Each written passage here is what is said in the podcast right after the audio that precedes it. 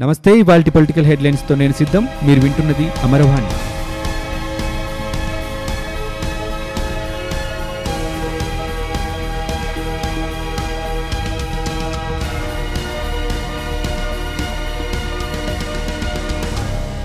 చారిత్రక అయోధ్య కేసులో దేశ సర్వోన్నత న్యాయస్థానం తుది తీర్పు వెలువరించింది.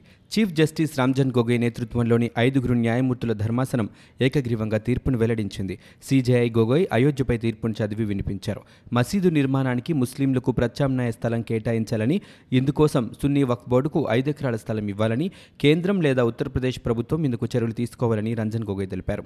అయోధ్యలోని వివాదాస్పద స్థలాన్ని పంచుకోవాలంటూ గతంలో అలహాబాద్ హైకోర్టు ఇచ్చిన తీర్పును ఈ సందర్భంగా సుప్రీంకోర్టు తప్పుపట్టింది వివాదాస్పద స్థలాన్ని పంచే ప్రసక్తే లేదని స్పష్టం చేసింది. మూడు నెలల్లో అయోధ్య ట్రస్ట్ను కేంద్రం ఏర్పాటు చేయాలని ఆదేశించింది. అయోధ్యలేని వివాదాస్పద స్థలం హిందువులదేనని సుప్రీంకోర్టు తీర్పు వెలువరించింది. రెండు పాయింట్ ఏడు ఏడు ఎకరాల వివాదాస్పద స్థలం హిందువులకు అప్పగించాలని ఆదేశించింది. సుప్రీంకోర్టు తీర్పు ఒకరి గెలుపు మరొకరి ఓటమిగా చూడకూడదని ప్రధాని నరేంద్ర మోదీ అన్నారు. అయోధ్యపై సుప్రీంకోర్టు ఇచ్చిన తీర్పుపై ఆయన స్పందించారు. రామభక్తి రహీం భక్తి కాదని భారత భక్తి భావాన్ని బలోపేతం చేయాల్సిన సమయమిదని దేశ ప్రజలందరూ శాంతి సద్భావన ఐకమత్యంతో నిలవాలని విజ్ఞప్తి చేస్తున్నానని ప్రధాని నరేంద్ర మోదీ అన్నారు. అయోధ్యపై సుప్రీం ఇచ్చిన తీర్పుపై ఎంఐఎం అధ్యక్షుడు ఎంపీ అసదుద్దీన్ ఓవైసీ అసంతృప్తి వ్యక్తం చేశారు. రాజ్యాంగంపై మాకు పూర్తి నమ్మకం ఉందని మా హక్కుల కోసం పోరాడతామని అన్నారు. మసీదు కోసం ప్రత్యేకంగా ఐదెకరాల స్థలం మాకొద్దని ఆఫర్ను తిరస్కరిస్తున్నామని అన్నారు. అయోధ్య తీర్పును స్వాగతిస్తున్నట్లు కేంద్ర హోంమంత్రి భాజపా జాతీయ అధ్యక్షుడు అమిత్ షా తెలిపారు. రామజన్మభూమి వివాదాస్పద స్థలంపై సర్వోన్నత న్యాయస్థానం వెలువరించిన తీర్పుని స్వాగతిస్తున్నామన్నారు. అన్ని వర్గాల ప్రజలు కోర్టు తీర్పుని అంగీకరించాలని ఏక్ భారత్ శ్రేష్ఠ భారత్కి ప్రతి ఒక్కరూ కట్టుబడి ఉండాలని ట్విట్టర్లో అమిత్ షా పేర్కొన్నారు. అయోధ్యలో రామ జన్మభూమి బాబ్రీ మసీదు వివాదంపై సుప్రీంకోర్టు తీర్పును ప్రతి ఒక్కరూ గౌరవించాలని తెలుగుదేశం పార్టీ అధినేత చంద్రబాబు కోరారు. తీర్పు వెలువడుతున్న నేపథ్యంలో ఎవరూ ఎలాంటి భావోద్వేగాలకు గురికావద్దని ఆయన విజ్ఞప్తి చేశారు. సమాజంలో శాంతి సామరస్య స్థాపనకు ప్రజలంతా ఐక్యంగా నిలవాలని ట్విట్టర్ ద్వారా చంద్రబాబు ఆకాంక్షించారు. అయోధ్య కేసులో సుప్రీం తీర్పు ఎలా ఉన్నా భారతీయులంతా ఒక్కటే అనేది ప్రపంచానికి చాటుదామని తెలుగుదేశం పార్టీ జాతీయ ప్రధాన కార్యదర్శి నారా లోకేష్ పిలుపునిచ్చారు. ఈ ఏడాది ఏప్రిల్లో జరిగిన లోక్సభ శాసనసభ ఎన్నికల్లో రాష్ట్రంలో ప్రధాన పార్టీలైన YSR Congress party Telugu Desam party కలిసి మొత్తం నూట అరవై మూడు పాయింట్ నాలుగు సున్నా కోట్ల రూపాయలు ఖర్చు చేసినట్లు కేంద్ర ఎన్నికల సంఘానికి నివేదించాయి. ఎన్నికలకు వెళ్ళే నాటికి తమ వద్ద ఉన్న నిధులు ఎన్నికలు పూర్తయ్యే నాటికి సమకూర్చుకున్న సొమ్ము ఎన్నికల వ్యయం పోగా ప్రస్తుతం ఉన్న నిధుల వివరాలను అందజేశాయి. ఎన్నికల్లో ఎనభై తొమ్మిది పాయింట్ ఆరు ఐదు కోట్ల రూపాయలను వ్యయం చేసినట్లు వైకాపా డెబ్బై ఏడు పాయింట్ ఏడు నాలుగు కోట్ల రూపాయలను ఖర్చు చేసినట్లు తెలుగుదేశం పార్టీ చూపాయి. అభ్యర్థుల నేర చరిత్ర ప్రచారానికి సంబంధించిన వ్యయాన్ని ఈ పార్టీలు వేరుగా చూపించాయి. తెలుగుదేశం పార్టీ అధినేత చంద్రబాబు హయాంలో అగ్రిగోల్డ్ అవినీతి జరిగితే డిపాజిటర్లకు అప్పటి ప్రభుత్వం పైసా కూడా చెల్లించలేదని ఏపీ హోంశాఖ మంత్రి మేకతోటి సుచరిత ఆరోపించారు. గుంటూరులో ఆమె మీడియాతో మాట్లాడారు. అగ్రిగోల్డ్ భూములను కారుచౌకగా కొట్టేసేందుకు ప్రయత్నించారు తప్ప బాధితుల సమస్యను పరిష్కరించేందుకు ప్రయత్నం చేయలేదని విమర్శించారు. అలాంటి నేతలు నేడు వైకాపా ప్రభుత్వాన్ని విమర్శించడం విడ్డూరంగా ఉందన్నారు. పాదయాత్రలో ప్రజలకు ఇచ్చిన హామీ మేరకే అగ్రిగోల్డ్ బాధితులకు పరిహారం చెల్లిస్తున్నామని మంత్రి స్పష్టం చేశారు. శతాబ్దం క్రితం నాటి అయోధ్య కేసు పరిష్కారం కావడంపై రాష్ట్రీయ స్వయం సేవక్ సంఘ అధినేత మోహన్ భగవత్ ఆనందం వ్యక్తం చేశారు. రామజన్మభూమి బాబ్రీ మసీద్ వివాదంపై సుప్రీంకోర్టు ఐదుగురు సభ్యుల రాజ్యాంగ ధర్మాసనం ఇచ్చిన విస్పష్ట తీర్పును ఆయన స్వాగతించారు. తీర్పు ద్వారా నిజమేంటో తెలిసిందని న్యాయం జరిగిందని వెల్లడించారు. ఈ వివాదం ముగిసిపోవాలని తాము కోరుకున్నామని తెలిపారు. ఇప్పుడు అదే జరిగిందని పేర్కొన్నారు. ఇప్పటికే ఈ వివాదం గురించి మరిచిపోయి అందరూ కలిసి రామమందిర నిర్మాణంలో పాలు పంచుకోవాలని భగవత్ పిలుపునిచ్చారు. పోలవరం జల విద్యుత్ ప్రాజెక్టు ఒప్పందం రద్దుపై గతంలో ఇచ్చిన స్టే ఉత్తర్వులను హైకోర్టు సింగిల్ జడ్జి ఎత్తివేయడాన్ని సవాలు చేస్తూ నవయుగ ఇంజనీరింగ్ సంస్థ దాఖలు చేసిన అప్పీలుపై ధర్మాసనం స్పందించింది. పిహెచ్ఈపీ పనుల విషయంలో మంగళవారం వరకు ముందుకు వెళ్ళొద్దని ప్రభుత్వాన్ని ఆదేశించింది. ఈ రోజు పరిస్థితి ఎలా ఉందో అలాగే ఉంచాలని తేల్చి చెప్పింది. AP Genco chairman Genco chief engineer superintendent engineer PIP HW circle Dhavaleswaram ఇంధన శాఖ ముఖ్య కార్యదర్శి పోలవరం ప్రాజెక్ట్ అథారిటీ సీఈఓలకు నోటీసులు జారీ చేసింది. ప్రమాణపత్రం దాఖలు చేయాలని పేర్కొంటూ విచారణని ఈ నెల పన్నెండుకు వాయిదా వేసింది. హైకోర్టు ప్రధాన న్యాయమూర్తి justice JK Maheshwari justice Rakesh కుమార్తో కూడిన ధర్మాసనం శుక్రవారం ఈ మేరకు ఆదేశాలు జారీ చేసింది. పోలవరం ప్రాజెక్టు నిర్మాణానికి సవరించిన అంచనాల ఆమోదానికి మరింత కాలం వేచి ఉండక తప్పేలా లేదు. కేంద్ర ప్రభుత్వం ఈ ప్రాజెక్టుకు సంబంధించి కొత్త లెక్కలు కట్టి పంపాలని ఆంధ్రప్రదేశ్ జలవనరుల శాఖను తాజాగా కోరింది. రాష్ట్ర విభజన నాటికి పోలవరం ప్రాజెక్టులో ఎంత పని మిగిలి ఉందో ఆ పని మేరకు రెండు వేల పద్నాలుగు రెండు వేల పదిహేను ధరలతో ఎంత ఖర్చు అవుతుందో లెక్క కట్టి పంపాలని సూచించింది.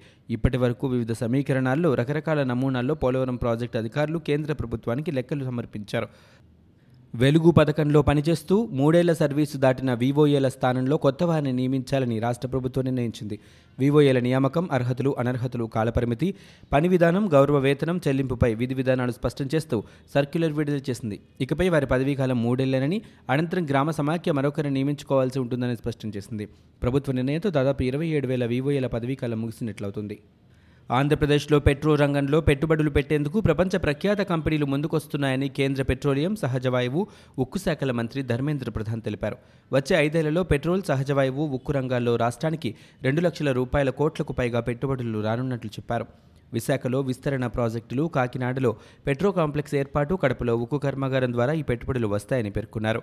ముఖ్యమంత్రి వైఎస్ జగన్మోహన్ రెడ్డితో కలిసి శుక్రవారం ఆయన ఉక్కు శాఖ అధికారులు చమురు కంపెనీలు వివిధ శాఖల రాష్ట్ర ఉన్నతాధికారులతో సచివాలయంలో సమావేశమయ్యారు.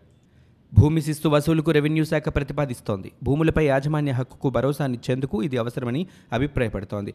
శుక్రవారం సచివాలయంలో ఉప ముఖ్యమంత్రి రెవెన్యూ మంత్రి పిలి సుభాష్ చంద్రబోస్ అధ్యక్షతన జరిగిన రెవెన్యూ అధికారుల భేటీలో వివిధ అంశాలపై చర్చించారు. ఎన్టీఆర్ హయాంలో రద్దయిన భూమి శిస్తు విధానాన్ని తిరిగి ప్రవేశపెట్టి రసీదు ఇస్తే రైతుల్లో యాజమాన్య హక్కుపై ఆత్మవిశ్వాసం పెరుగుతోందని దీన్ని ఆదాయ వనరుగా చూడటం లేదని ఉప ముఖ్యమంత్రి పేర్కొన్నారు. దీనిపై ముఖ్యమంత్రికి నివేదించి ఆయన ఆమోదించాక భూ రికార్డుల స్వచ్ఛీకరణ అనంతరం శిస్తు వసూలుకు చర్యలు తీసుకుందామని వివరించారు. వచ్చే ఏడాది మే నెలాఖరుకు రికార్డుల స్వచ్ఛీకరణను పూర్తి చేయాలని ఆదేశించారు. ప్రత్యేక సాఫ్ట్వేర్ ద్వారా ప్రతి ఏడాది ఈ జమాబందీ నిర్వహించాలన్న ప్రతిపాదనను సమావేశంలో అంగీకరించారు. గ్రామ సచివాలయాలు ఏర్పాటైన తర్వాత వీఆర్ఓలపై ఎంఆర్ఓలకు నియంత్రణ లేకపోవడాన్ని పలువురు అధికారులు ప్రస్తావించారు. ముఖ్యమంత్రి సమక్షంలో విధి విధానాలు ఖరారైనందున అమలు చేయాల్సిందేనని ఉప ముఖ్యమంత్రి స్పష్టం చేశారు. సబ్ రిజిస్టార్ ఇతర సిబ్బందిపై జిల్లా ఇన్స్పెక్టర్ జనరల్కు ఉన్న అధికారాలను ఇన్స్పెక్టర్ జనరల్కు బదలాయించాలని సమావేశం సందర్భంగా ఉప ముఖ్యమంత్రి సూచించారు. జిల్లా కలెక్టర్కు సహకరించేందుకు డిప్యూటీ కలెక్టర్ హోదాలో ఒకరిని నియమించాలని జేసీ టూకు రెవెన్యూ బాధ్యతల్లో కొన్నింటిని అప్పగించాలని స్టాంపులు రిజిస్ట్రేషన్ల శాఖ ఇన్స్పెక్టర్ జనరల్ సిద్ధార్థ జైన్ సూచించారు. బి బీసీ ఇతర ధృవీకరణ పత్రాల మంజూరు బాధ్యతలను డిప్యూటీ తహసీల్దార్కి ఇస్తే బాగుంటుందని కొందరు అధికారులు భావించారు. డేటా ఎంట్రీ ఆపరేటర్ల వెబ్ ల్యాండింగ్ పేర్లు మార్చేసినా తహసీల్దార్ల నుంచి ఫిర్యాదులు రావటం లేదని సీసీఎల్ఏ కార్యదర్శి చక్రవర్తి పేర్కొన్నారు. నారా లోకేష్ కార్పొరేటర్కి ఎక్కువ ఎమ్మెల్సీకి తక్కువగా వ్యవహరిస్తున్నారంటూ దేవాదాయ శాఖ మంత్రి వెల్లంపల్లి శ్రీనివాస్ తీవ్రంగా మండిపడ్డారు. లోకేష్ స్పీకర్కి బహిరంగ లేఖ రాయటం హాస్యాస్పదమని దుయ్యబట్టారు. గతంలో ఎమ్మెల్యేలను సంతలో పశువుల్లా కొన్న ఘనత చంద్రబాబు ప్రభుత్వంపై ఉందని మండిపడ్డారు. అటువంటి చంద్రబాబుపై ఎటువంటి చర్యలు తీసుకోలేని స్థితిలో స్పీకర్ ఉండేవారని గుర్తు చేశారు. స్పీకర్ పదవిని దిగజార్చిన చరిత్ర ఉన్న టీడీపీ తరపున దెయ్యాలే వేధాలు వల్లించినట్లుగా నారా లోకేష్ మాట్లాడడం విడ్డూరంగా ఉందని దుయ్యబట్టారు. విలువలతో కూడిన రాజకీయం చేసే వ్యక్తి ముఖ్యమంత్రి వైఎస్ జగన్మోహన్ రెడ్డి అని కొనియాడారు.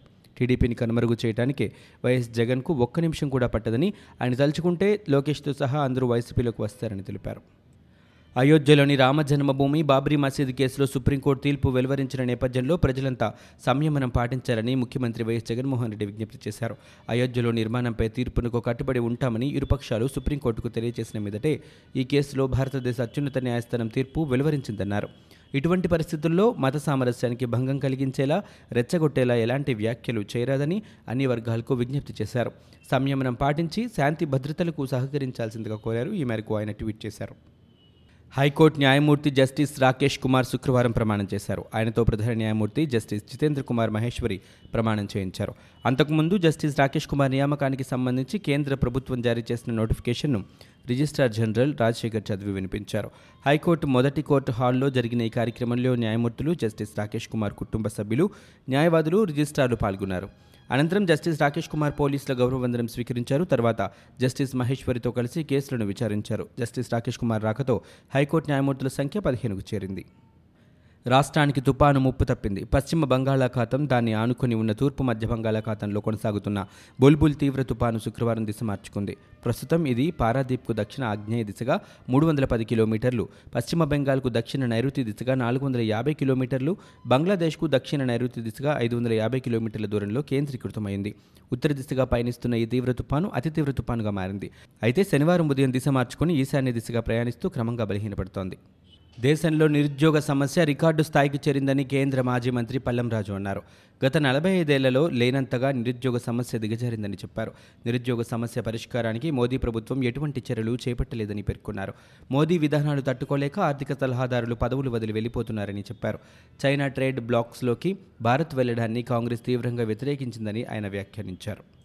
ప్రభుత్వమే ఇసుక కొరతను సృష్టించిందని సిపిఐ రాష్ట్ర కార్యదర్శి రామకృష్ణ అన్నారు. కార్మికులు ఆత్మహత్యలు చేసుకుంటుంటే మంత్రులు వ్యంగ్యంగా మాట్లాడారని ఆగ్రహం వ్యక్తం చేశారు. విజయనగరంలో పోలీసులు కుమ్మక్క ఇసుకను ఇతర రాష్ట్రాలకు తరలిస్తున్నారని మంత్రి బొత్స స్వయంగా చెప్పారని అన్నారు. వామపక్షాల ఆధ్వర్యంలో విజయవాడలో ఇసుక మార్చును నిర్వహిస్తున్నామన్నారు. వెలుగు ఉద్యోగుల తొలగింపు ప్రక్రియను ప్రభుత్వం విరమించుకోవాలని డిమాండ్ చేశారు. స్కూళ్ళలో ఇంగ్లీష్ బోధనపై సీఎం జగన్ సమీక్షా సమావేశం నిర్వహించారు. నాడు నేడులో భాగంగా పాఠశాలలో ఇంగ్లీష్ ల్యాబ్స్ ఏర్పాటు చేయాలని సీఎం ఆదేశించారు.